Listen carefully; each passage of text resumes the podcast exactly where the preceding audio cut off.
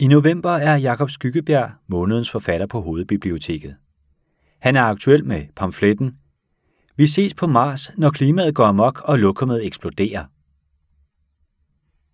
Apokalypsen er over os. Der er ingen fremtid, og fortiden vil også forsvinde. Det ved vi alle sammen godt, men vi gider sgu ikke gøre noget ved det. Det er for besværligt. Ja, ja, klap lige hesten. Lad os nu se, om det går så galt, siger vi. Og gør os det mere maligt, skåler lidt i bobler og snakker lidt om vejret. Sådan lyder begyndelsen på en af Jakob Skyggebjergs mange klummer i dagbladet Politikken. Den 2. oktober udkom pamfletten Vi ses på Mars, når klimaet går amok og lokummet eksploderer på forlaget Gladiator. Den indeholder et udvalg af de politiske skrifter, Skyggebjerg har haft trygt i diverse medier siden forfatterdebuten med Vortids Helt i 2013. Temaerne varierer, men det overordnede budskab er klart. Ligegyldighed fører til undergang, og ligegyldigheden er vor tids store epidemiske sygdom. Jeg vil læse, øh, jeg vil lige give jer en introduktion til de her artikler, øh, for der er sådan generelt, der er noget generelt, man kan sige om dem, øh, så der, der vil det være en god idé at, at, sige, at tage lidt fra forordet, som ligesom er en introduktion til, hvordan den her compilation den er blevet lavet. Det er nemlig ikke, skal man huske at holde sig for øje, det er ikke samtfulde, det er ikke samtlige af de artikler, jeg har øh, skrevet og udgivet øh, her siden debuten. Overhovedet ikke, overhovedet ikke, mine damer og herrer, men det er et særligt udvalg gjort af min redaktør, Hans Otto Jørgensen, som jeg også vil vende tilbage tilbage til lige om lidt. Men nu skal I høre her. Det er blot falskheden, jeg ønsker at anråbe. Velvidende at dette forløjede cirkus bestående rent af billige slogans og andre markedsføringsknep, pinagtigt nedværdigende, simple, udtænkt for den fede masse af lallende idioter, som udgør så uhyggeligt stor en del af den skam af en art, vi kalder for menneskene, vil køre videre og skrue planeten og alt, hvad den har givet direkte ned på bunden af den brændende helvedes malstrøm, vi nu for alvor er begyndt at mærke. For at anråbe falskheden er det højeste, der er udrettet i forhold til demokratiet. Alt plader om borgervælde og medbestemmelse, og at vi derudaf skulle kunne regne med at bevæge os i en overordnet set hensigtsmæssig retning, hvor det efterhånden begynder at stå klart for selv de mest indoktrinerede demokrati-halleluja-kællinger ikke er andet end plader. At være den klovn, der naivt anråber falskheden i det danske demokrati, der har udviklet sig til i praksis at fungere som en lammelse af befolkningens vilje er prisværdigt. Både for den, der nyder godt af denne udvikling i det klovnens vrælen er en ventil for folkets mishag, en opretholdelse af illusionen om demokratiets løfter om ytringsfrihed som en bærende bestanddel af demokratiets løfter om retfærdighed, og for folket af samme grunde. I kan godt høre, at det er ikke sådan, det er ikke sådan poetisk. Men min vej ind i dansk litteratur. Øh, fordi af jer, der ikke har fulgt med fra starten, øh, kender I måske ikke til øh, hele den øh, ballade, der var omkring den her bog i sin tid. Folk, var, øh, øh, folk har, var både dengang og helt frem til nu nærmest ikke øh, været interesseret i at tale om andet end mm, min opvækst, og det ligesom har bragt mig frem til, til der, hvor jeg står i dag. Og det er en historie med, med rigtig mange bestanddele i. Øh, den her bog udkommer, øh, som sagt, i december 2013, øh, efter jeg har været på højskole, Vestjyllands Højskole, har haft Hans Otto Jørgensen, tidligere rektor for Forfatterskolen, nuværende forlægger ved Gladiator, øh, det forlag, jeg har udgivet samtlige af mine bøger på. Øh, øh, har jeg til skriveundervisning derude, og han med det samme det er sådan en sjov anekdote, altså nærmest med det samme, jeg træder ind ad døren derude, og jeg kommer på det tidspunkt helt, jeg har undercut, øh, sådan, noget kortere hår, end jeg har nu. Øh, altså, jeg, jeg, jeg, jeg, jeg sådan rigtig knægt, man godt holde af ude, ude, fra, ude fra Gellerup, og kommer vaden ind med min task, og det er Hans Otto, der tilfældigvis skal tage imod der, og så er det ligesom om allerede der, der er der sådan en, en barmhjertighed. Og den, øh, og den, den han, han, øh, han så lyset, som jeg selv så mange gange siden har set lyset, når jeg ser, at der er et talent, så kan jeg se det med det samme. Øhm, men, øhm, og, og, øh, og den her bog er så ligesom det første resultat af det møde. Øh, fem, han sagde til mig, da jeg skulle stoppe på højskolen, Jakob, bliv ved med at skrive, nu skriver du hver dag i fem måneder, så kommer du til os med det, du har produceret og det gjorde jeg så. Så kom jeg med 120 af fire sider, et virvar, et rod, øhm, og øh, blev så sat sammen med en redaktør ved Gyldendal, som hed Jakob Sandvad. Gyldendal var imidlertid ikke interesseret, og det forstår jeg da den dag i dag også godt. Øhm, men det var Jakob Sandvad og Hans Otto Jørgensen. Så Jakob han øh, er her desværre ikke nu. Øhm, men han, øh, han øh, satte sig ned med mig tirsdag efter tirsdag efter tirsdag aften i hans øh, lejlighed øh, på Nørrebro, mener jeg den lå dengang, og, øh, og, og redigerede manuskriptet med mig.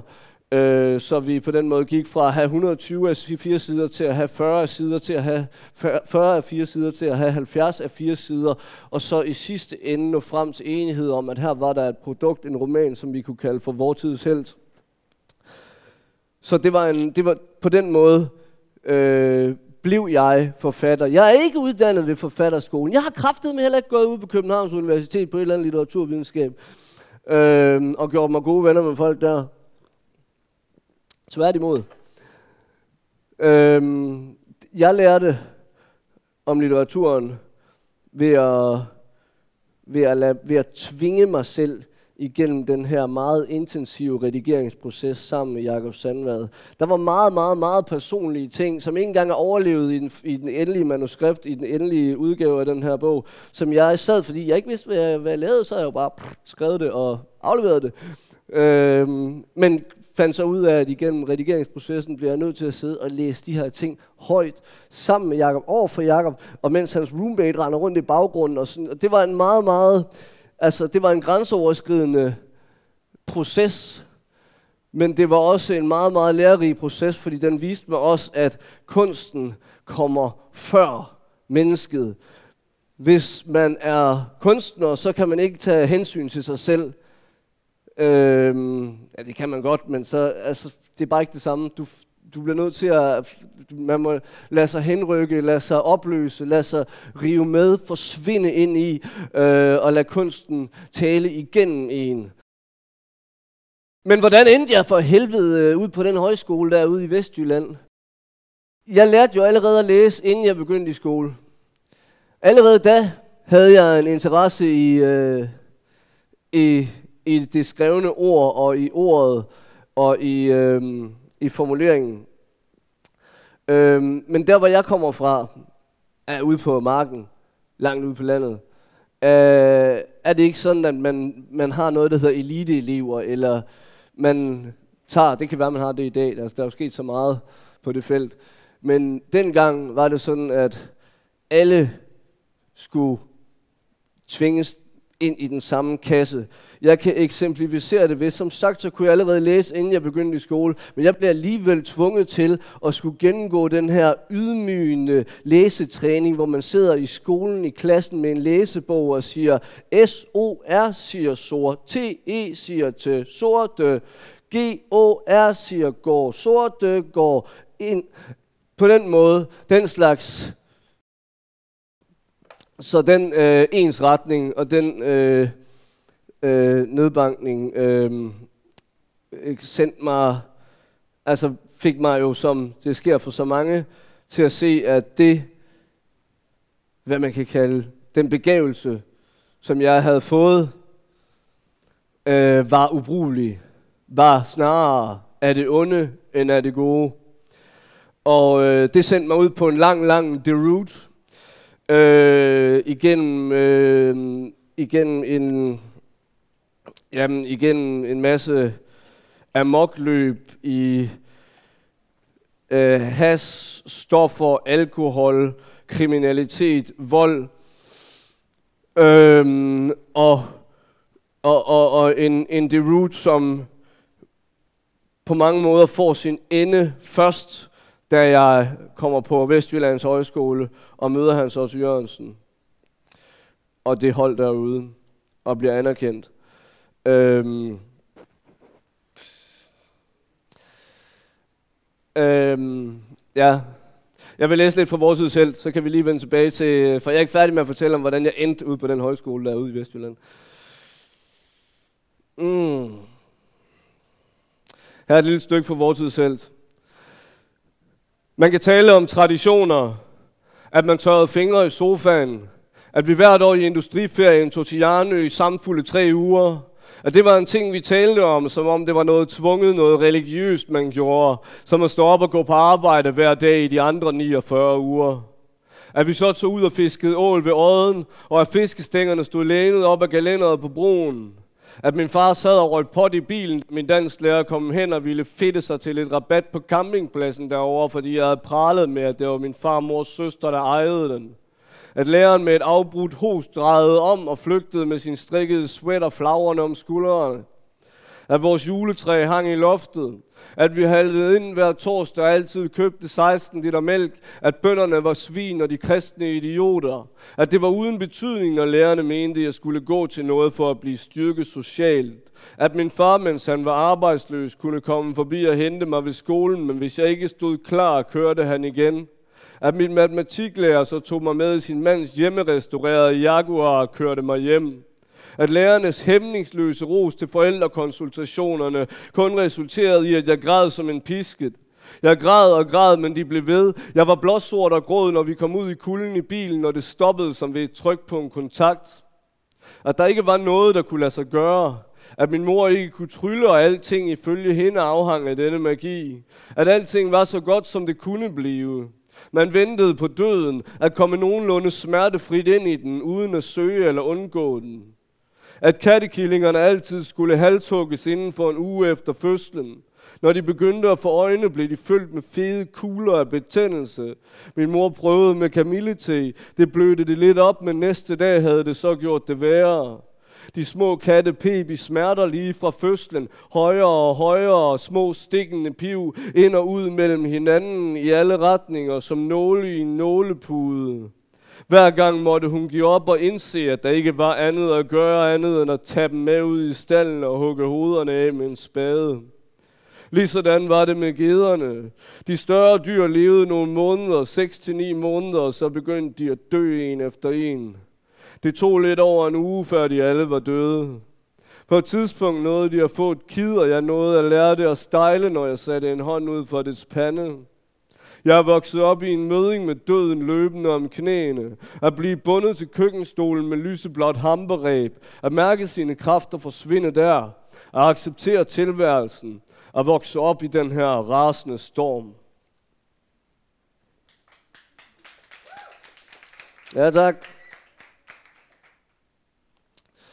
Ja, det var lidt for vores tid selv.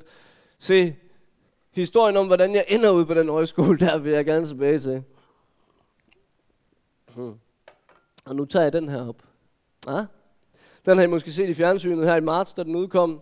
Øh, Vild med bøger, Flemming Møldrup. Der var jeg inde. Øh, det her, det er øh, min seneste roman, min fjerde roman.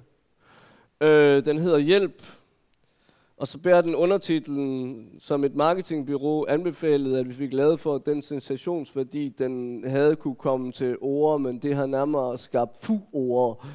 Øhm, at vi har kaldt den vidnesbyrd fra den danske retsstat et justitsmor, og så er hensyn til et eventuelt juridisk efterspil fra de her i portrætterede skyldige, øh, kaldte vi den også for roman. Og det har folk haft det meget svært ved at navigere rundt i, at er det en roman, eller er det en, ikke en roman, eller hvad fanden er det for noget? Og, så det skulle man måske have vidst. Men øh, det er fortællingen om øh, en fem års behandlingsdom, som jeg får øh, sænket ned over mig i øh, lille juleaften øh, 2008.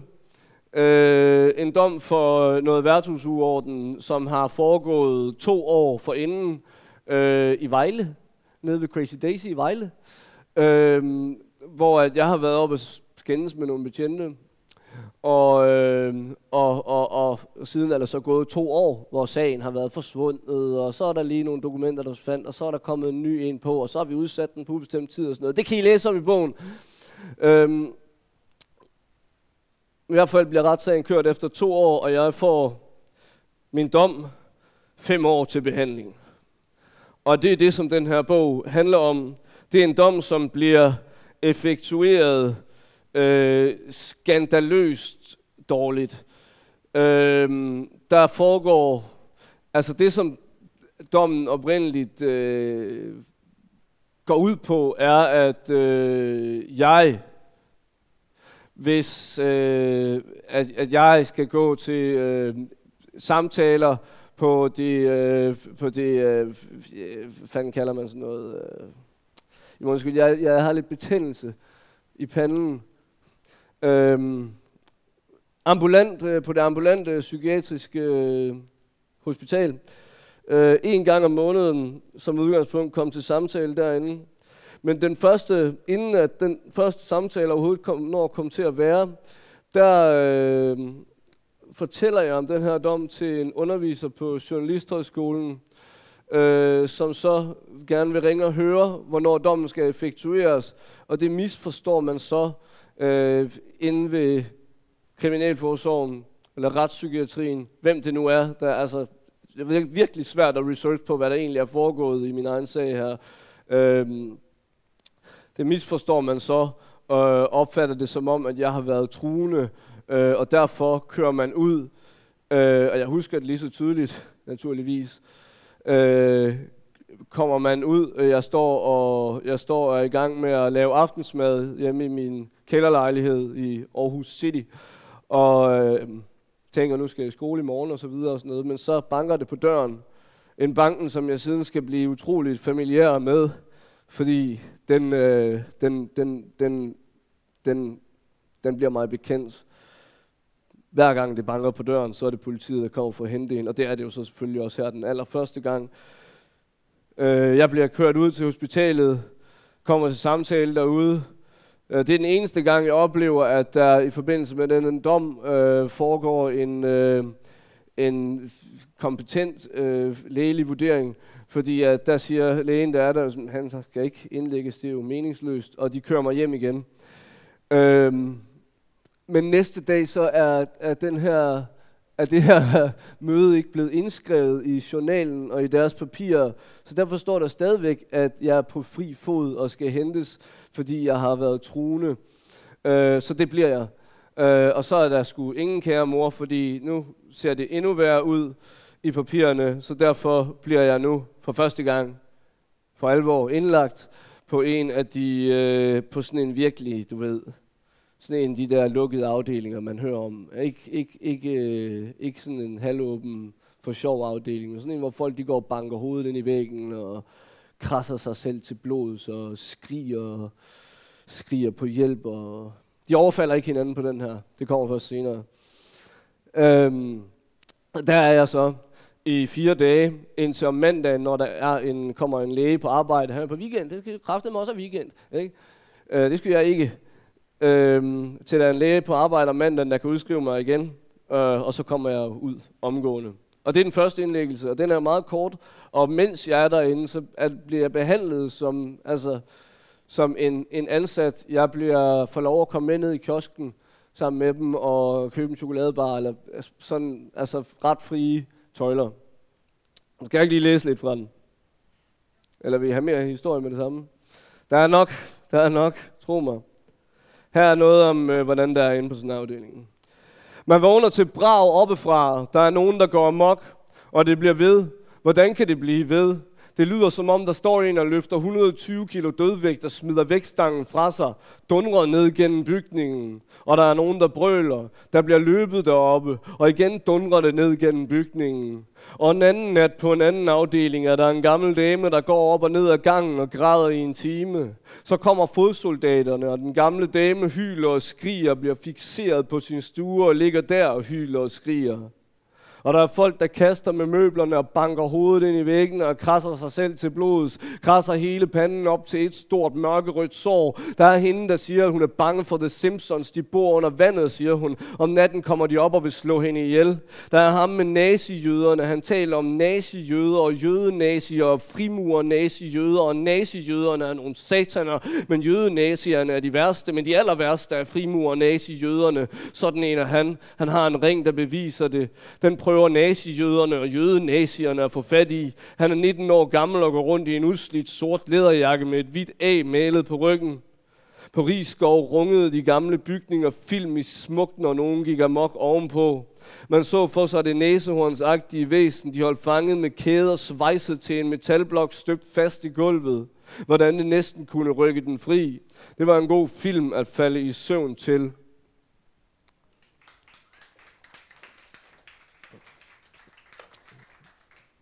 Så det var den første indlæggelse. Den næste indlæggelse, den sker på baggrund af, at der Facebook er lige kommet, eller jeg er i hvert fald lige kommet på Facebook, der i starten af 2009. Øh, og jeg går på journalisthøjskolen og har det for fedt. Øh, men så lægger jeg et digt op på Facebook på, øh, ja, på sådan en gruppe, der som der er mange, der er medlemmer af den gruppe, øh, sympatiserer med politimorderen Palle Sørensen. Det er også sådan lidt en ting inden for visse dele af hiphop-miljøet, at man siger 2-0 til Palle, og det udtryk kender I fandme godt. Så slemt er det heller ikke, men det er det så, fordi at min Facebook åbenbart på en eller anden måde bliver overvåget, øh, fordi jeg har den dom. Så øh, det banker på døren igen. Så ved jeg godt, hvad klokken er slået. Så er det ud at blive indlagt igen. Så er det 10 dages indlæggelse. Tvangsmedicinering 600 mg Seroquel fra ingenting til 600 mg Seroquel. Jeg kan fortælle jer, at kvæl, det øh, er, at hvis der sidder nogle øh, medicinalindustrifolk derude, kan jeg sikkert en mere præcis beskrivelse af det, men det er zombie-medicin. Det giver man til hvem som helst, der kommer med hvad som helst, og så sjasker man så meget Seroquel ind i folk. Altså det er pacificering, der er målet. Øh, og sådan er det jo inden for psykiatrien, det ved vi godt. Det kommer der sikkert noget om jeg vil læse om. Den indlæggelse øh, resulterer i, at jeg bliver anbefalet at afbryde min, min uddannelse ved Journalisthøjskolen. Og, øh, og det, det gør jeg så. Så den resulterer mere eller mindre i, at jeg ikke længere er studerende ved en af Danmarks højere læreranstalter, en drømmeuddannelse, som folk kæmper overvis og går op til optagelsesprøve igen og igen og igen for at komme ind på, men i stedet for er en kontanthjælpsmodtager på et jobsøgningskursus. har? det er det, vi kalder for hjælp. og øh, hvad fanden jeg vil sige? Det er lige meget. Her kommer der et stykke mere. Det passer meget godt til det, jeg lige har fortalt. Er der én ting, behandlingen kan, er det at dræbe håb. Håbløsheden er det, alle patienterne har til fælles, medicineret eller ej. Man er uendeligt indiskutabel lige. Godt nok kan nogen nyde lidt flere privilegier, hvis de er gode til at underkaste sig systemet, men lige er man stadig stakkels. Alle skal igennem eftermiddags kaffebrygningen. Alle bruger det samme bad. Der står den latterlige skammel til at sidde på, mens man bader og håndtag til at trække sig op. Og alle henter håndklæder sammen med en fodsoldat nede på lageret. Så giver de en to håndklæder, et til håret og et til kroppen. Det er normalt. Der kan man også få engangstandbørster med påført tandpasta eller låne en stor flaske klar sæbe. Alle har et par klipklapper, som de tager på, inden de futter med alle de andre ned i kiosken i kælderen. Her kan man købe en velduftende shampoo og den slags, og et bredt udvalg af slik, sodavand og cigaretter. Alle forsvinder ind på deres stuer. De sidder og ryger derinde, adskilt af et par meter og en væg. I hver deres stol, i hver deres bjerg af lort. Alle ånder gennem cigaretter, skyder røg ud gennem næseborene. Alle er aske. Ofte ligger der et puslespil, som er ved at blive samlet på bordet i fællesrummet. Så kan folk gå og samle lidt på det, hvis de har lyst. Man kan stå og hænge og prikke til brikkerne. Det er den håbløshed, at der ikke er noget at gøre andet end at fortsætte en ko i stallen, morgenmaden, middagsmaden, hen til vandbeholderen, ud på græsset, ind i båsen. Det er det normale liv. Når man endelig taler med lægen, og han altid bare ryster på hovedet. Sikke en tosset idé. Man ved det på forhånd. Man er lemmer. Bundfaldet af menneskehedens mest sørgelige elendighed.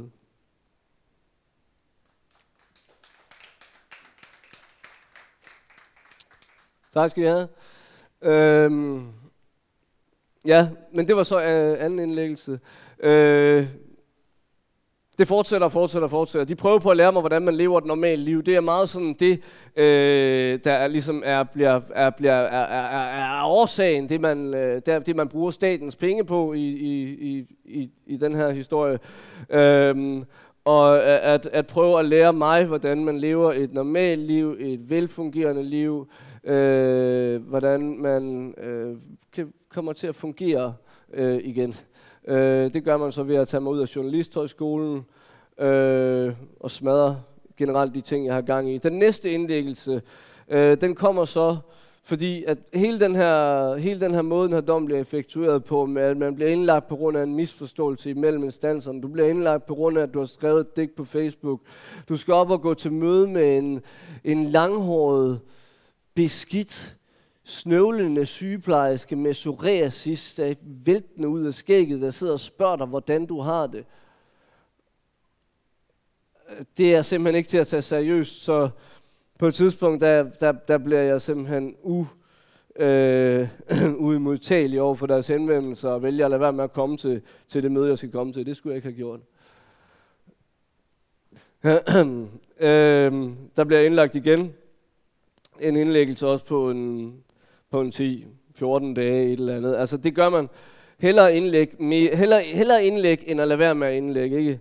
Det er jo klart. Og det er også sådan her, at når det for eksempel sker det, som den første indlæggelse, hvor at det er en, en, en misforståelse imellem en underviser på en læreranstalt og en øh, og, og så selve systemet, så bliver det ikke skrevet i journalen jo, at der er sket en misforståelse. Der står jo bare, at han har været indlagt, fordi han var truende, så når den næste gang, de skal kigge i de papirer, så står der ikke noget om, hvad der egentlig skete.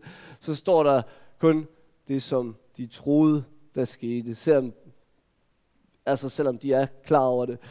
Øh, det, det er tåbeligt, men man kan, ikke, man kan ikke få ændret i de papirer. Der kan ikke ændres i dem, fordi det svarer til at medgå på, gå med på patientens vrangforestillinger. Øhm, og, og alt er vrangforestillinger, lige så snart man lige så snart man er en af dem, en patient. Øh, så, så, så på den måde, så gør det det også nemmere og nemmere at, at, at indlægge på de mere og mere bizarre, af de mere og mere bizarre årsager.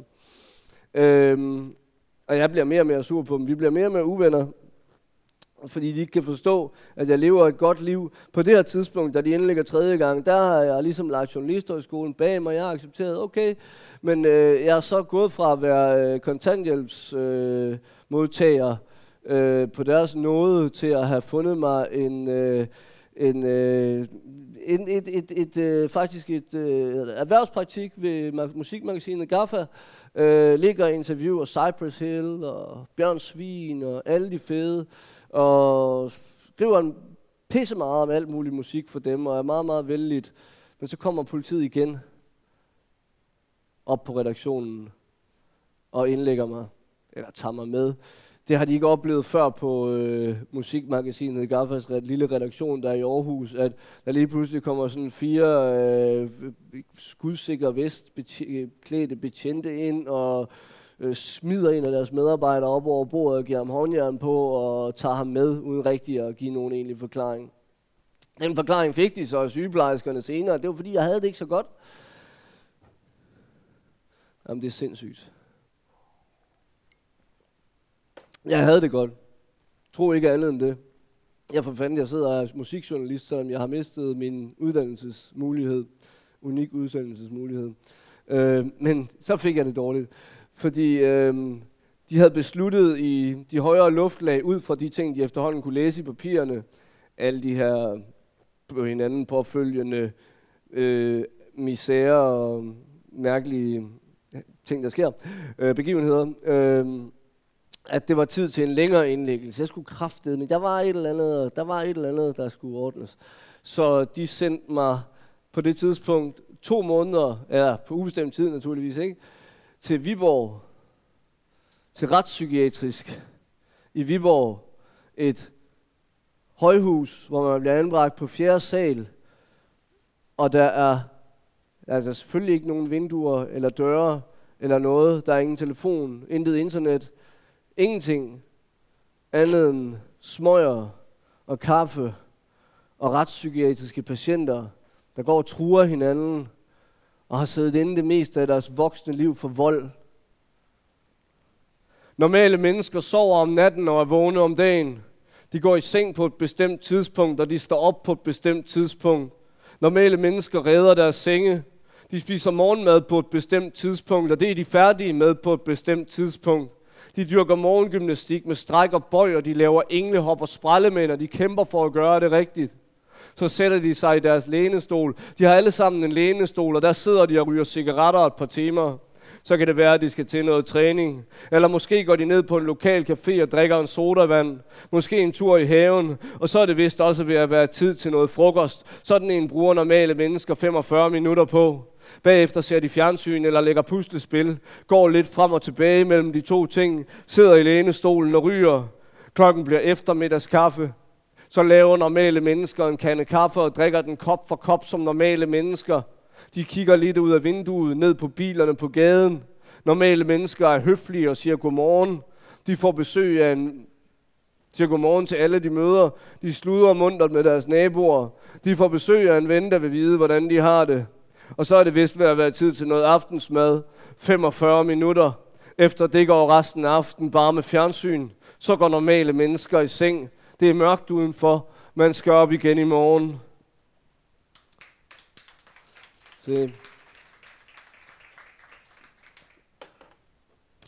Det er blevet nat på afdelingen. Natten begynder kl. 22, når TV2-nyhedernes jingle trumler frem som en her pansrede køretøjer, en militærparade, en svane, der lukker sin vinger om sit afkom, drejer vagn hovedet og siger så.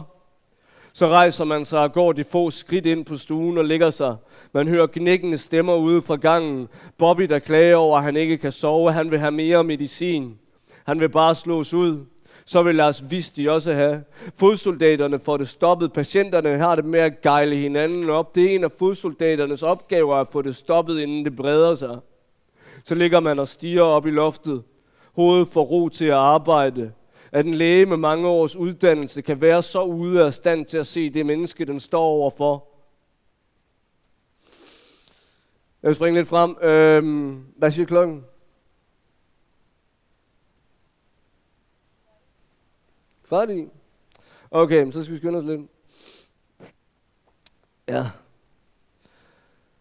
Øhm, så der ryger jeg den der, så har vi det her lange øh, to måneders forløb øh, i Viborg, som også er det, som den her roman, for nu at vende tilbage til litteraturen, øh, at den her roman ligesom er, er forsøgt øh, opbygget ud fra det, den længste af de her seks indlæggelser. Øh, da jeg kommer ud øh, fra Viborg, øh, om sider. Det er ret vildt, fordi man har jo aldrig nogensinde nogen idé om, hvornår man skal ud igen. Men her, der, øh, der går, der, der, der, jeg er deroppe i to måneder, hvor det er, altså, der er ingen medicinering. Der er ikke nogen behandling eller noget. Det er bare indespærring. Øh, hvor der ikke er andet at lave end at drikke kaffe og ryge smøg og spille Monopoly på computeren. Jeg har ikke engang nogen bøger med. Det er, altså, det er fuldstændig håbløst. Øh, og så være søvnløs, ikke? Øh, men lige pludselig, så bliver jeg simpelthen sluppet fri igen. Og der er ikke foregået nogen behandling. Det har bare været to måneders indespæring. Mit liv udenfor er naturligvis ødelagt. Det kan man så sige, det er behandlingen, det er hjælpen. At ansættelsen på GAF, ved musikmagasinet Gaffa, long gone. Longgården, er længst væk. Jeg havde også øh, gang i min stand-up karriere. Jeg var udtaget til Danish Open i stand-up. Fuck det. Det var også ødelagt. Det var også ødelagt. Men jeg kommer jo så ud Øh, og, og så er det ligesom om, at systemet det vil til at hjælpe mig for alvor. De siger, hvad kunne du tænke dig, Jakob? Jeg siger, jeg vil gerne spille skuespil. Så sender, de mig på en døg, så sender de mig på en daghøjskole i Aarhus, der hedder Opgang 2. Og jeg siger fra starten, jeg skal kraftedeme ikke hen et sted, hvor det er sådan nogle folk, der har et problem. Og den dag jeg starter dernede, der siger instruktøren på det her teaterhold som det første, I er her jo alle sammen, fordi I har et eller andet problem. Så det var jeg lidt utilfreds med, men et par måneder efter, så tager, øh, så tager en af, af de her sagsbehandlere, der arbejder på den her højskole, mig op på kontoret øh, og siger, Jacob, jeg kan godt se, at du fandme, du hører ikke til her. Men ved du, hvad jeg kan gøre? Altså, jeg tror, jeg har fortalt hende historien, jeg kender dig. Men ved du, hvad jeg kan gøre? Jeg kan skaffe dig et højskoleophold på en rigtig højskole, og så kommer jeg til Vestjyllands Højskole. Her kommer der lige en sang om det. Bare skulle godt op for den.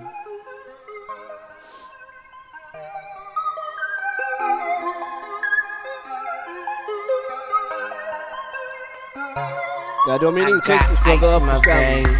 Blood in my eyes, hate in my heart Love in my mind, I seen nights full of pain. Days are the same. You keep the sunshine, save me the rain. I search but never find, hurt but never cry. I work and forever try, but I'm cursed, so never mind. And it's worse, but better times seem further and beyond. The top gets higher, the more that I climb. The spot gets smaller. And I get bigger, trying to get in where I fit in. No room for a nigga, but soon for a nigga, it be on, motherfucker. Cause all this bullshit, it made me strong, motherfucker. So I pick the world up and I'ma drop it on your fucking head. Yeah, bitch, I'ma pick the world up and I'ma drop it on your fucking head. Ja. Yeah, and I could die now, rebirth, motherfucker. Hop up in my Jeg håber, I kunne lide sangen. Den sang betød rigtig meget for mig, mens hele det her forløb øh, med, med den her dom stod på. Fordi det kan godt være, at der ikke var noget håb, før jeg kom på Vestjyllands Højskole. Men da jeg kom derop og blev taget imod og taget alvorligt, øh, også når jeg fortalte om den her dom, og der var ikke andre, der var en del af mit liv, som, kunne, som, som vi troede på den her fortælling. Altså, min, hvis du fortæller dine venner, at du har været to måneder i, på en retspsykiatrisk afdeling i Viborg, så tænker de, okay, det var der nok en grund til. Men Hans Otto, han troede, han troede øh, på min fortælling. Og øh, ja, Han- ham er jeg glad for. Øh, så den holdt, den holdt modet oppe. Og da jeg så øh, kom på Vestjyllands Højskole, så, så fandt jeg også ud af, at jeg kunne skrive en bog om det her forløb en dag, når det var til ende. Og nu vil jeg lige fortælle resten af, af hvad der skete med den her dom. Jeg øh, gik på Vestjyllands Højskole, alt var skide godt. Jeg blev gode venner med, i gåsøjne gode venner med, med systemet, øh, med det retspsykiatriske system. Jeg kom til samtlige af mine møder, jeg, øh, vi, vi, jeg talte dem efter munden, jeg lagde mig fladt ned, lod dem voldtage mig, alt det de havde lyst til, øh, fordi det fandt jeg ud af, at det var den eneste måde at omgås dem på, det var den eneste måde at have med dem at gøre på. Så ved I det. Øh, og, øh, men alligevel, så, så, så sker der det, at da jeg så flytter til København, efter højskolen er slut, så øh, forsvinder sagen sgu for dem øh, i, i, i deres computersystem. Går jeg ud fra, at det er et digitalt system, de kører med.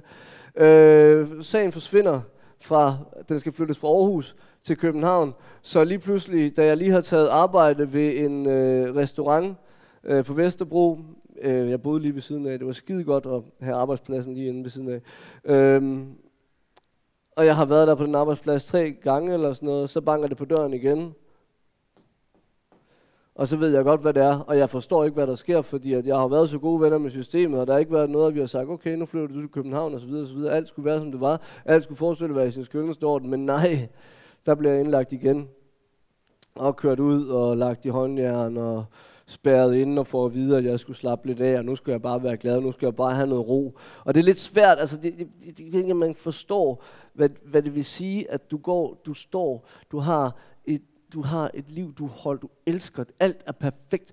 Det, du har venner, koncerter. Jeg var jo begyndt at lave musik på det tidspunkt. Jeg skulle spille i ungdomshuset i weekenden. Alt kørt, så bliver man hentet og smidt derind. Og så får man at vide, nu skal du bare slappe af. Hvordan fanden kan man slappe af, hvis man, hvis man, hvis man får frataget alt det, man har arbejdet sig op til, øh, lige pludselig ud af det blå?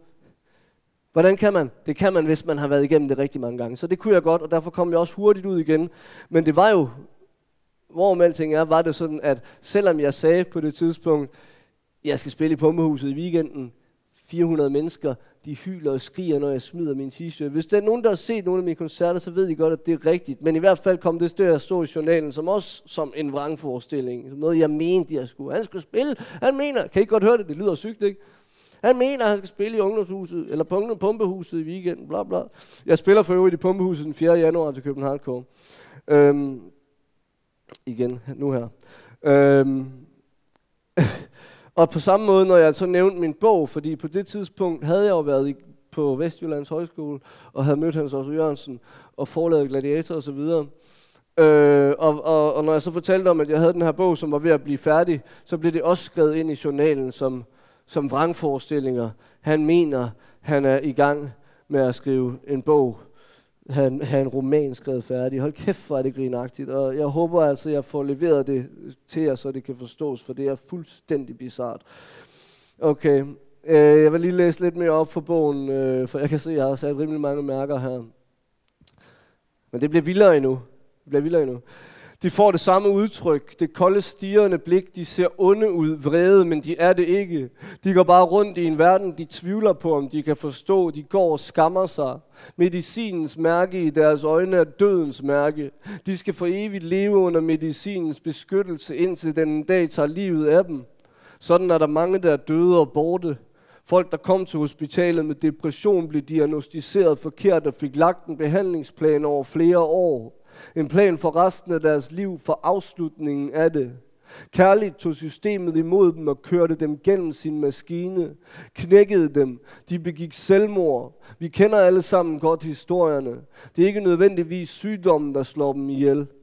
Når de er på medicinen, er de ikke længere individer. De er de væsener, som medicinen gør folk til. De er en del af den gruppe, den slags frøer, det medicinnavn. Producentens logo er præget ind i panden på dem. De har livstidsabonnement. Hvis de prøver at opsige det, får lægen det der bekymrede udtryk. Ja, det er jo en meget klassisk fortælling fra psykiatrien. Ja.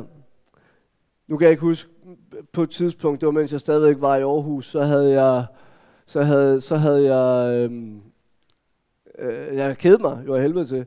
Så øh, jeg havde gået hen til et af vinduerne og prøvet at dreje på sådan en skrue, der var i kammen. Og altså, jeg tror, jeg drejede sådan en halvanden omgang på den der skrue, så sagde det plop, så sprang det der vindue op. Og vi er altid på en lukket afdeling, hvor folk de gerne ikke skulle kunne stikke af fra.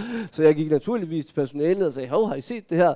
Hvad skete der så? Bip, trykker på alarmen, så kommer plejerne, og jeg blev fixeret og fik en indsprøjtning, så jeg kunne ligge der i, jeg ved ikke, 36 timer eller sådan noget. Det kommer der lige lidt om her. Når alarmen går, kommer plejerne. De er babyer i deres grønne dragter. Man spørger sig selv, hvor de har fundet alle de korpulente mennesker, der alle er på arbejde sammen med bevidstheden om, at de er der, fordi de er korpulente så kommer de mosende. De siger aldrig et ord, viser aldrig nogen udtryk. De presser bare folk ind på deres stue eller hvor de skal hen. De tager fat, hvis det er nødvendigt. Og hvis der er nogen, der skal ned og ligge, er det dem, der står for det. Plejeren holder en fast, stadig uden et ord, med en arm over brystkassen på en prustende. Den stramt lukkede lille anstrengelsesmund. Plejerne får remmene på. Måske hjælper en af fodsoldaterne. Så er man spændt fast. Man havde bare prøvet at hjælpe. Man var i kedsomhed kommet til at pille ved et af vinduerne og fundet ud af, at man bare at åbne dem bare skulle dreje på en skrue i kampen mellem de to ruder. Den skulle ikke mere end lige løsne, så sprang vinduet op. Det viste man til en af fodsoldaterne, Leila, så de kunne forholde sig til det. Så gik alarmen. Man får sprøjtet beroligende ind i ballen. Man vrider sig stadig under plejeren, en valros, der har kastet sig op på en. Så mærker man kræfterne tage. Plejeren glider ned. Man gør, hvad man kan for stadig at vride sig. Man vil ikke give efter for deres medicin. Den er ikke stærk nok til en. Det sidste, man ser, før man slukkes, er Leila, der står i sit sorte læderkorset i døren og venter. Det er den sidste tur i baljerne, inden de sender en til Viborg. Ja, tak. Mm. Så det kan man jo så se, det er jo sådan en episode der, som blandt andet har været medvirkende til, at man vælger at sige, selvom man har udskrevet mig igen, vælger at sige, ej, nej, han skal fandme have en længere indlæggelse nu. Han skal til Viborg. Øh, det er ligesom at sende folk til Sibirien i, i Rusland i sin tid. Og apropos, så bringer det mig jo netop ind på den sammenligning, jeg gerne vil lave mellem mig selv og Dostoyevsky.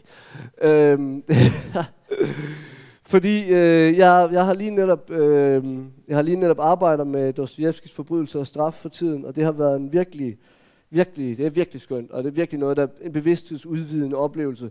Øhm, og, og Dostojevski, han skrev jo et par, et par romaner, pamfletter kan vi vel nærmest tillade os at kalde dem ved siden af det, han så skrev øh, sidenhen. Øh, fordi at de her ting, han skrev på det tidspunkt, og den, det virke, han havde som politisk aktiv, øh, fik ham dømt til døden. Men han blev ikke rigtig dømt til døden. Det var egentlig bare noget, Saren han gjorde for at, få, for at give de her folk, han dømte til døden, en oplevelse af, hvad det vil sige at se døden i øjnene. På skafottet bliver Dostojevski benådet og sendt, til, øh, sendt i arbejdslejre i Sibirien. Det er sådan noget, man kan i Rusland. Kun i Rusland. Øhm, og, og er der i fire år, og derefter må I, må I endelig rette mig, folk ude fra KUA, øh, hvis, øh, hvis jeg tager fejl, om han også, så ryger han fire år i, i et andet, øh, i, i, i, i, i, i et regulært fængsel bagefter. Øh, og da han så kommer tilbage derfra, så har han, øh, så er han blevet en anden Dostojevski. Han er blevet den Dostojevski, vi husker nu, den som skrev forbrydelser og strafbøderne, Kamarasov og Idioten osv. Og og det er der, jeg synes, sammenligningen opstår, fordi hvis ikke jeg havde fået den her dom i sin tid, og var blevet forvist fra Journalisthøjskolen, var blevet tvangsindlagt, var blevet smidt til Viborg, øh, og så havde fået tilkendt det højskoleophold, og var gået øh, ud på hele den øh, vilde, øh, det vilde rit, som nær tog livet af mig flere gange, øh, så, havde, der, så havde den her ikke været her i dag. Og den her havde ikke været her. Og den her havde ikke været her. Og alle de artikler, som I alle sammen har nyt at læse og dele på Facebook, og hvad I nu har gjort i, øh, i al den tid, de, i løbet af de sidste fem år, havde ikke været der, hvis ikke det havde været for det. Den her lille perle, et perfekt afstemt bog, som Information skrev om den. Han er en af vores tids mest velskri- intenst velskrivende prosaister, skrev Berlingske om den. Det havde ikke foreligget. Jeg havde siddet på Skjern Dagblad som journalist, muligvis. Og jeg havde i hvert fald heller ikke øh, været i gang med det forløb med Dostojevski, som jeg er i gang med nu. Og som, ja, jeg skriver ikke noget lige for tiden, fordi jeg, jeg kan mærke, at jeg er i gang med at transformere til, en, til et, et højere væsen.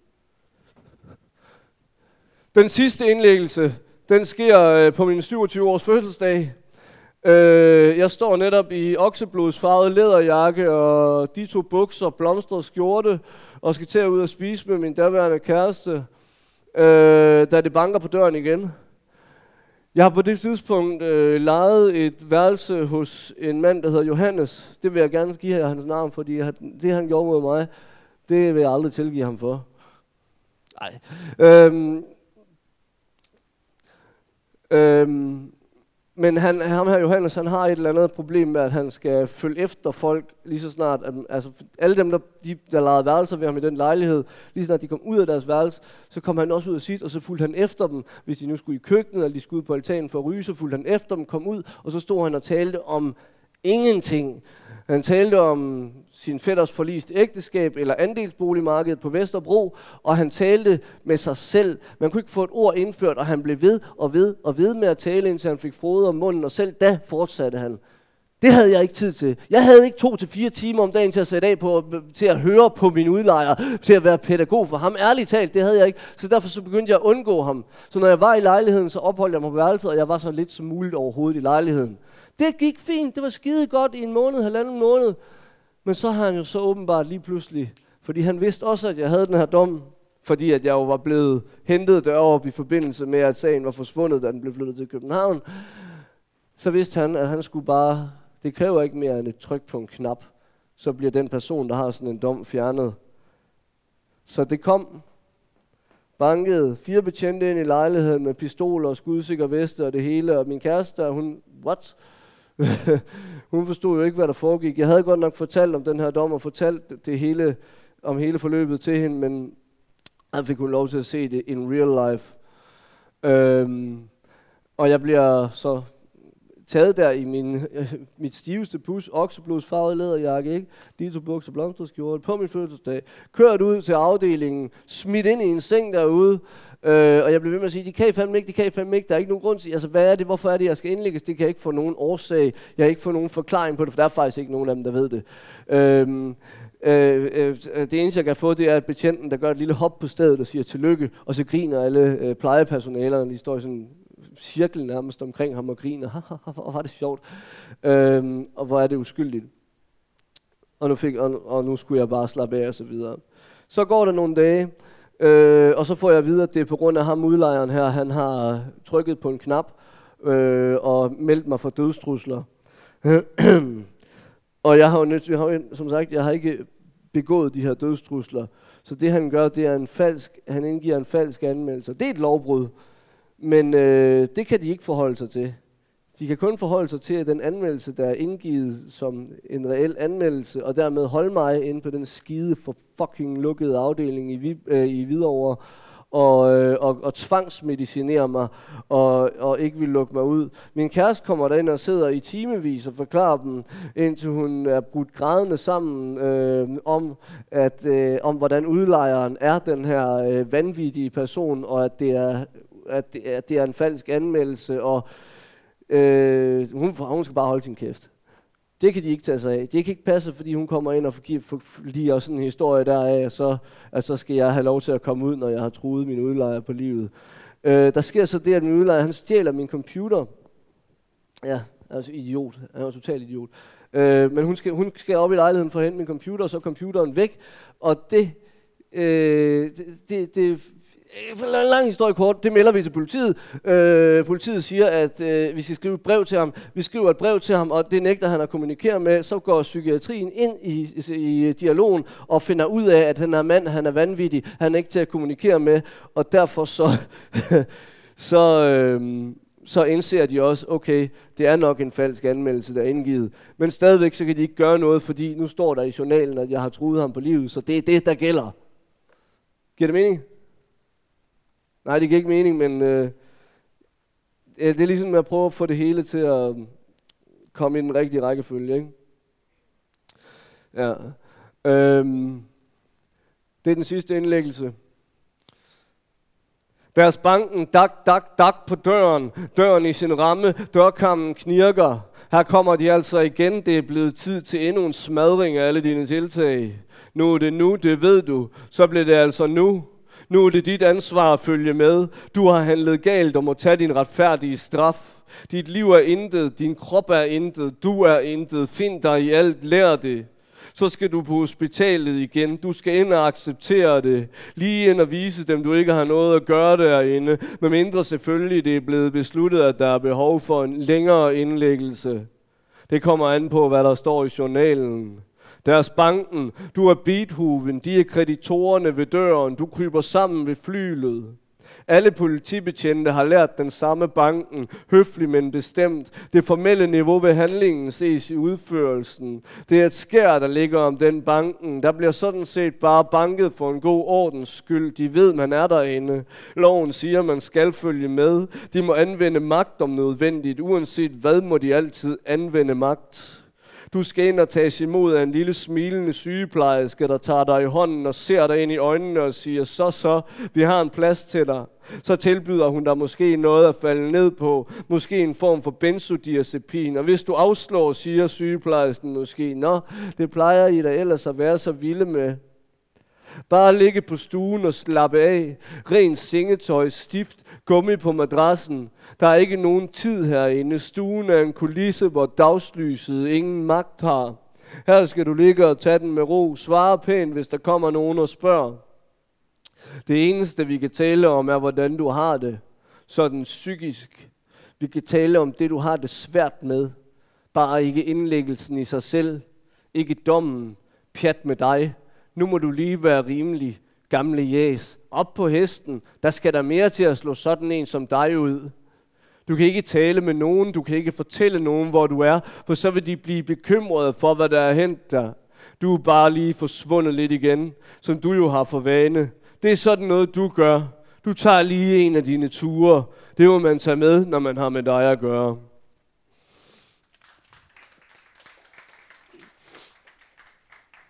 Og i dag kan vi jo alle sammen grine af det i kor, men det var fandme ikke meget at grine af dengang. Øhm, Yes. Det der er sjovt, det er jo, at som sagt, så bliver det jo så bliver det omtalt, som, så bliver det skrevet i journalen, at jeg biler mig ind, at jeg har de her koncerter. Jeg biler mig ind, jeg har skrevet en bog, en bog, en roman. Øhm, øh, men, men det sjove er så, at jeg går fra, jeg går fra, fra at være, altså min første roman, Vortidshelt, udkommer jo 13. december øh, 2013, og 10 dage efter den 23. december 2013, jeg husker nok, jeg sagde, det var lille juleaften 2008, jeg fik dommen. 10 dage efter udløber dommen. Det var fantastisk. Jeg gik på det tidspunkt lige fra at være en, der bildte mig ind, at jeg havde skrevet en bog færdig, øh, og jeg havde koncerter i Pumperhuset, til at... Øh, til faktisk, at, til faktisk at være på forsiden af samtlige aviser og i samtlige radiokanaler og in your face på alle de der læger, socialpædagoger, sygeplejersker og socioassistenter og hvad fanden der ellers har været impliceret i den her dom, så kunne de kraftedme lære det. Jeg vil, øh, jeg vil slutte af. Lige om lidt så vil vi holde en spørgerunde, hvor I kan stille nogle spørgsmål, om I skulle have lyst til det. Øh, jeg vil lige læse lidt mere. Skal jeg gøre det? Kan I tage det? Øh, jeg har ikke talt så meget om opbygning over romanen. Den kan I selv stifte bekendtskab med, skulle I have lyst til at dykke nærmere ned i den her historie, eller i mit forfatterskab i det hele taget. Jeg har fået nogle bøger med, jeg gerne vil sælge til jer. Øh, se, ja, nu bliver det lige lidt øh, generelt, men øh, Vortids Helt, Hjælp, Jalousi, Øh, og min sidste roman, Hvad mener du med vi, har jeg faktisk også et enkelt eksemplar af med. De, de går i dag til Staldårspris, Vennepris, Københavnerpris, Hovedbiblioteket pris, 200 kroner, øh, hvor normalprisen er, er 300 kroner for de her, det vil sige, der er 33% rabat, så signerer jeg den naturligvis også. Den lille nye her, den øh, har en normal pris på 200 kroner, så den får I naturligvis også 30% rabat på, det vil sige, at den ryger ned på 140 kroner, signeret mine damer og herrer. Og lad mig sige fra starten, jeg havde desværre kun tre af den her med, men jeg har altså også tre af den her med. Og bare kom, jeg vil læse.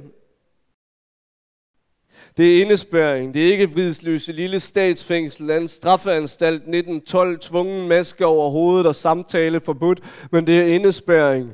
Det er ens liv, de har taget fra en. Det er ikke noget, der kan erstattes. Man er død, de har trukket stikket ud. De sætter det i igen, når de er færdige. I sidste ende er det, der gør os til mennesker frem for dyr, vel vores vilje. Når vores vilje fratages os, er vi ikke mennesker længere. Vi er alt andet end mennesker. Hvad skal al ens vilje så bruges til, når man er indespærret? Man kan sidde i en stol og vride i nakken. Man kan sidde midt i stuen og stirre på døren. Det kan man bruge sine øjne til. Man har denne gyselige lille kopi af et hjem, et kollegieværelse med fælles bad på gangen. Man har ingen kontakt til nogen. Man sidder her på sin pind, en fed gul fugl, der taber fjerne. Man kan ses gennem vinduet. Hvor ser man trist ud? Det er et trist syn. Sådan en taber. Så bare for at sætte det op imod det liv, som levedes, øh, det liv, som de prøvede at behandle imod, ved at sætte en ind og være sådan en fed gul fugl, der taber fjerne så har jeg skrevet sådan nogle små idylliske stykker, der afslutter hvert kapitel. Når jeg kommer op på albuerne, kan jeg lige se over græsset. Der er et ældre par, manden i træfarvet jakke fra et træningssæt, konen i lysebrun frakke. De kommer ud af skyggen inden for træerne. Konen knapper frakken ned, nærmest i det solen rammer dem. Du ligger på ryggen ved siden af mig. Vi har elsket her i græsset. Folk gik forbi på lang afstand. Vi har elsket på taget af et nedlagt bryggeri i Berlin en tidlig eftermiddag, mens medarbejderne strømmede rundt i deres hvide skjorter i Lidls kontorbygning på den anden side af vejen. I en udkigspost i bjergene i Østrig. Du vil tale om skyerne, men jeg vil ikke tale om dem. Jeg siger, at skyerne er en blikklat test. Du kan se en mariehøne, siger du. Jeg glider ned på maven igen og drejer rundt, lægger mit hoved på din skulder, så vis mig dig den mariehøne. Og under himlens blå er lyset gyldent og porøst som dit hår. Der er stære i luften. Vi er på besøg hos dine forældre i en lille by i Nordjylland, og vi er gået op i skoven. Fuck det. Tak skal I have.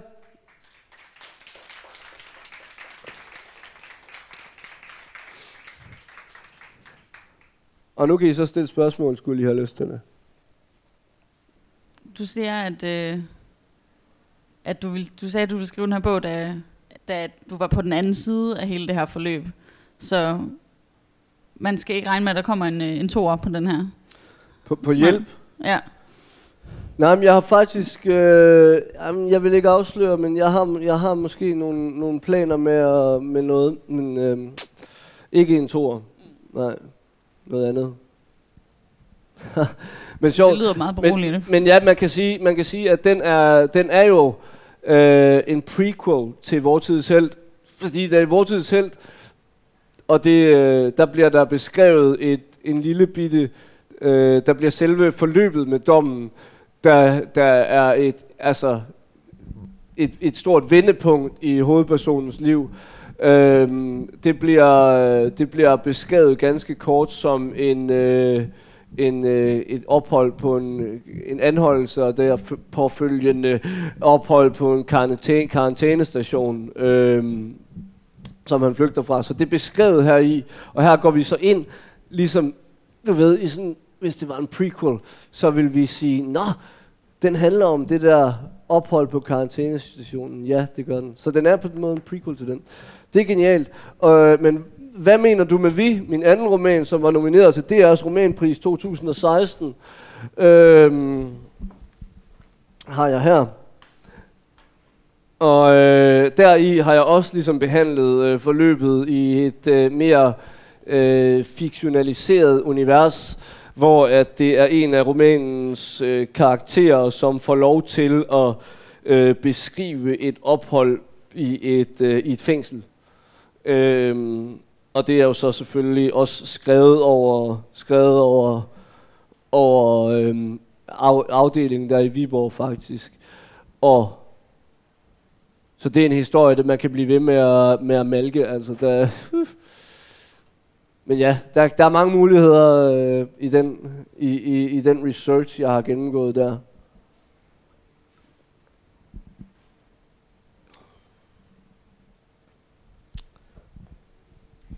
Du har jo også udtalt, at øhm, du har sagt noget i retning af, at øh, ligegyldigheden er vores tids største øhm, sygdom. Nej, kan, Ja, noget i den retning. er Dostojevski. Ja, Undskyld.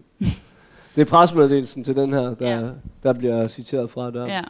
Øh, ligegyldigheden af vores tids store epidemiolo- epidemiolo- epidemiologiske sygdomme. Det er, ikke, det er ikke noget, jeg har skrevet, øh, det, det citat der. Men, nå, men, øh, men ja, da Dostojevski han øh, kom tilbage fra Sibirien, så var det også med en øh, bevidsthed om, at han ville leve hele tiden.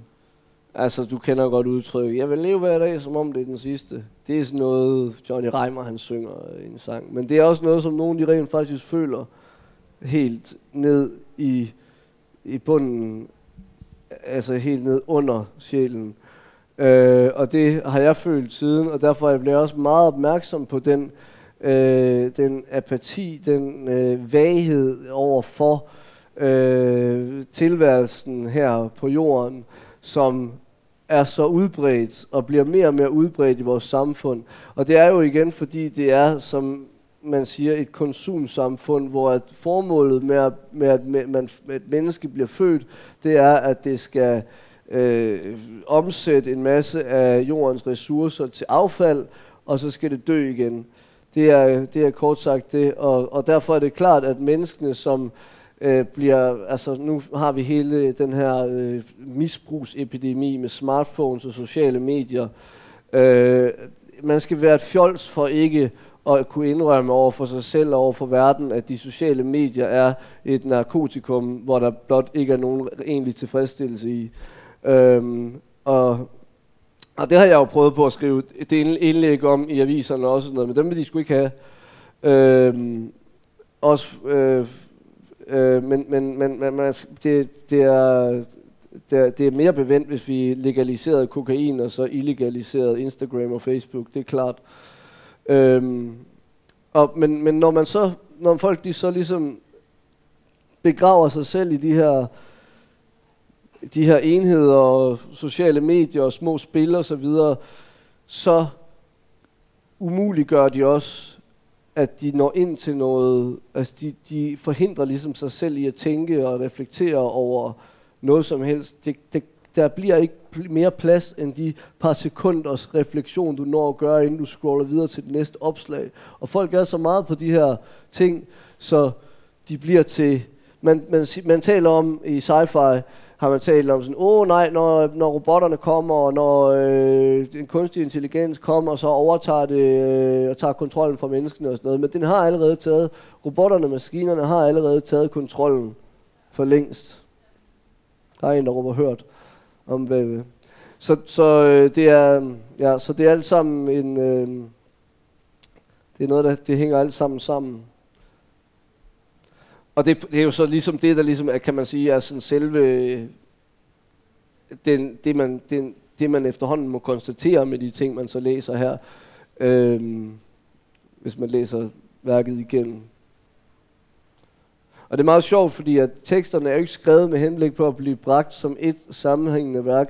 De er ikke skrevet sådan, at de skal arbejde sammen eller spille op mod hinanden, men fordi de er skrevet som beskrivelser af en verden, hvor, det, hvor der er en verden, der ser sådan ud, af en virkelighed, der er sådan, så kommer de bare til at pege alle sammen på det af sig selv. Så det er meget sjovt.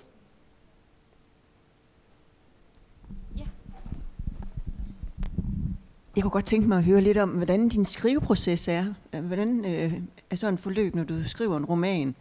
Øh, og hvordan øh, oplever du, at det, det udvikler sig? Det er jo nærmest sådan en slags håndværk at skrive, ikke? Det er det helt bestemt. Og øh, jeg er glad for at spørge. Øh, det er noget, jeg gerne plejer, når jeg underviser på øh, forlaget Gladiators skriveskoler i København og Aarhus. Øh, og, og gennemgå, øh, også med eksemplificeret nu, for tiden ved, ved romanen Hjælp. Øh, jeg kom lidt ind på, hvordan vortidets held blev til i sin tid. Øh, og der var det, og jeg kom også lidt ind på, at det havde været som en slags uddannelse i forfatteri. Øh, fordi da jeg skrev den, vidste jeg ikke, hvad jeg lavede.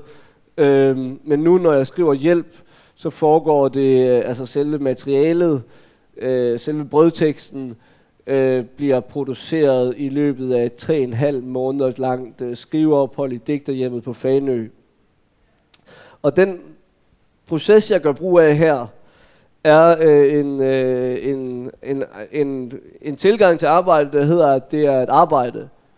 Øhm, så jeg siger, at jeg skal for eksempel, sagde jeg her, at jeg skulle have produceret 14.000 tegn per session per dag. Øh, og det er det, der svarer til 10 bogsider. Nu sidder der nok nogen, der er hurtige og siger, jamen den er jo ikke 900 sider lang. Øh, nej, men det var fordi, det fandt jeg også ud af, at jeg kunne ikke arbejde på hjælp på den samme historie, på den samme fortælling, hver evig eneste dag, mens jeg var derovre. Så det blev sådan noget, at nogle dage, så skrev jeg lige et hørespil, og så skrev jeg nogle kronikker, og så skrev jeg nogle noveller, og på den måde blev der skrevet også andre ting. Men det er, øh, det er det, jeg finder det mest hensigtsmæssige i forhold til at komme ind i den... Altså, når man, når man kører med de der sessions, altså, min, min, min proces derovre var jo sådan noget med at stå op klokken 6 om aftenen, og så øh, læse et par timer for ligesom at få hjernen sat i gang med det sproglige arbejde, og så køre med at skrive fra klokken øh, 8 aften til 8 morgen, og når man beskæft, er, kommer så langt øh, ind, øh, når man er så lang tid i det, så bliver det til en trance, som jeg bedst kan beskrive det, hvor du ikke, altså, hvor altså hen af, hen af måske klokken 3 om morgenen, fra 3 til, fra 3 til 8 der om morgenen, øh, mens dagen gryer også. Der sker der virkelig noget. Øh, og man bliver et med maskinen, og så er det så ærgerligt, at man, at, at man så af hensyn til sit helbred bliver nødt til også at, at tænke, nu stopper jeg. Jeg kunne også godt finde på at blive ved til kl. 12-14 stykker, men altså, når det er der, når man virkelig kommer i gang, så må man blive ved og ved og ved og ved, og ved indtil man stopper. Det er selve, det er selve sådan det grundlæggende. Så det der så sker, det er, at så ender jeg ud med at have her i tilfældet hjælp. Der vidste jeg jo, hvad det var for en historie, jeg ville skrive. Øh, det, der skrev jeg alt, hvad jeg, øh, jeg skrev alt, hvad jeg kunne huske fra, jeg skrev prosatekster, stykker om, om alt, hvad jeg kunne huske fra øh, forløbet med dommen.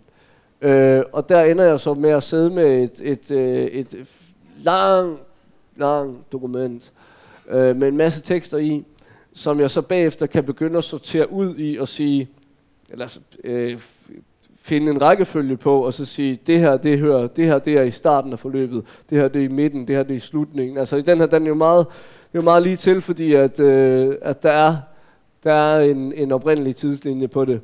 Så, så den kan jeg også, den kan jeg sådan og at der kunne jeg sådan, øh, der kunne jeg sådan kigge på i journalen fra forløbet, hvor jeg kunne se, øh, når ja, der er sket det, og der er sket det, og der er sket det. Så, men så får man en rækkefølge på dem, øh, og så har jeg, så har jeg ligesom et, et, et, et first draft, kan man sige, øh, på en, øh, som er også bare et langt dokument, hvor der endnu ikke er nogen sådan egentlig, altså selv den der crispy struktur, som, som ender med at være, at være formet værket, fordi det her det er materialet, men så skal der en struktur på, som former det, som gør det til et værk, og det er sådan set den struktur, der, der gør hele forskellen. Øh, jeg vil påstå, at du kunne tage øh, en hvilken som helst samling materiale, og øh, hvis du så organiserer det korrekt, så det kommer til at være indtageligt og give mening, en meningsfuld struktur på det, så vil du så har du et værk, uanset om det er hvor, hvad du så end vælger at putte ind i det. Øhm, så det, det næste, der kommer, det er struktureringsprocessen. Og det er her, at der også er det et udtryk, endnu et af mine motto, øhm, endnu et af mine guldkorn, at en idé skal have lov til at udvikle sig. Ja, det lyder måske ikke så godt igen, men, men skal det, er det være, øh, skal det være, at du har, du starter med at have en idé om, du vil skrive en roman om, øh, ja, for eksempel den her, nej, den her, øh, starter med at have en idé om, du vil skrive en roman om et, øh, om et kærestepar, der lever i en, øh, i en øh, almen nyttig boligbebyggelse, et, et hus fuld af øh, det, vi med et mundret udtryk kan kalde for skæve eksistenser. Øhm, og, så, og så undervejs finder man ud af, hvad det så ender med at må udvikle sig til. Øhm, ja, kan I følge med i, hvad jeg siger? Fordi altså den, øh, hvert, hvert værk får ligesom sin, har ligesom et, beder om at blive struktureret på en bestemt måde. Den her er jo bare struktur, er struktureret ganske simpelt. To, øh, to dele. Første del hedder eufori. Øh, vi følger parret i deres dans gennem livet.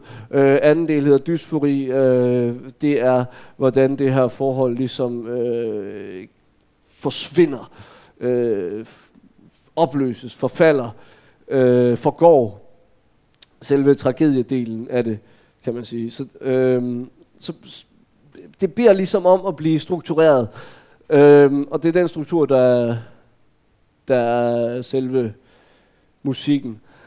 Øh, og den her, der havde jeg jo de her seks indlæggelser, som jeg kunne strukturere efter. Og det fandt jeg meget naturligt, eftersom at selve fortællingen var skrevet ud fra den ene indlæggelse på to måneder, så for at ligesom at kunne øh, komme ind på og fortælle om de andre indlæggelser, så ville det give mening, hvis jeg delte den op i seks kapitler, som ligesom hver introducerer en indlæggelsesproces. Hvad er det for et liv, der leves?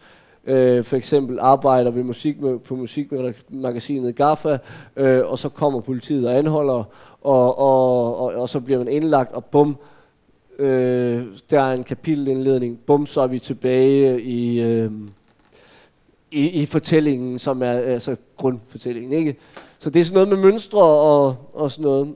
Men igen, det er, det, det er hele tiden, øh, igen det jeg sagde i starten med, at en forfatter må, eller en kunstner må, øh, Øh, kaste sig selv i forløverne, eller må stille sig selv bag ved, ved værket, eller ved det, der nu skal skabes, fordi det skal, det skal have frihed til at arbejde, som universet ønsker, det skal arbejde.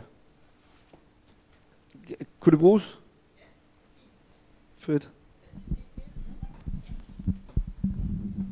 Godt tænke mig at høre noget om, hvordan din musiske side af dig selv øh, stimulerer det med at skrive, eller, eller hvordan udnytter du det, du har den der musiske side, eller adskiller du de, de to øh, områder hos dig, eller hvordan hænger det sammen?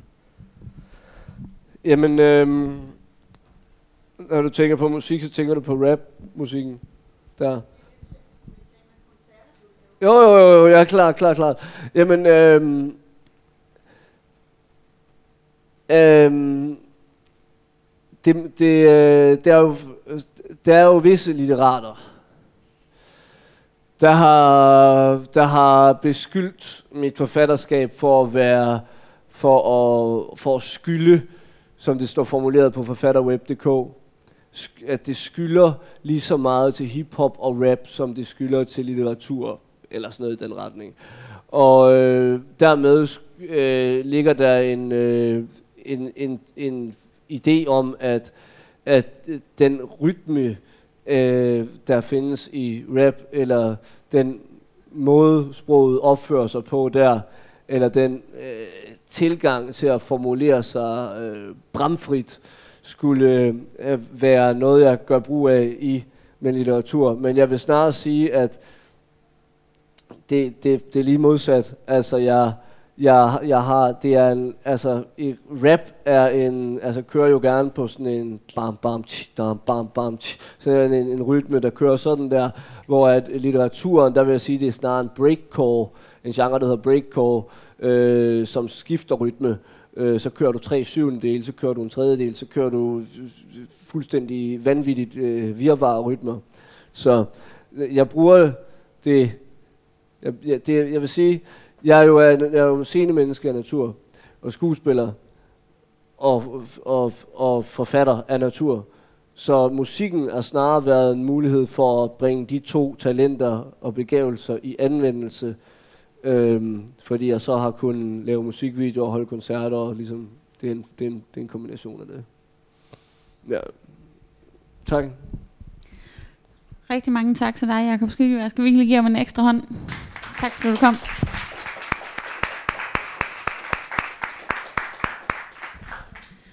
Og mange tak, fordi I kom også. Det var rigtig dejligt. Og øhm, husk at gå op og købe en bog. Eller ja. låne en derude på vej hjem. Tak. Du har lyttet til en podcast fra Københavns Biblioteker. Du kan finde flere podcast på bibliotek.kk.dk-lyd. Eller skriv månedens forfatter i søgefeltet i iTunes, din podcast-app eller på Spotify.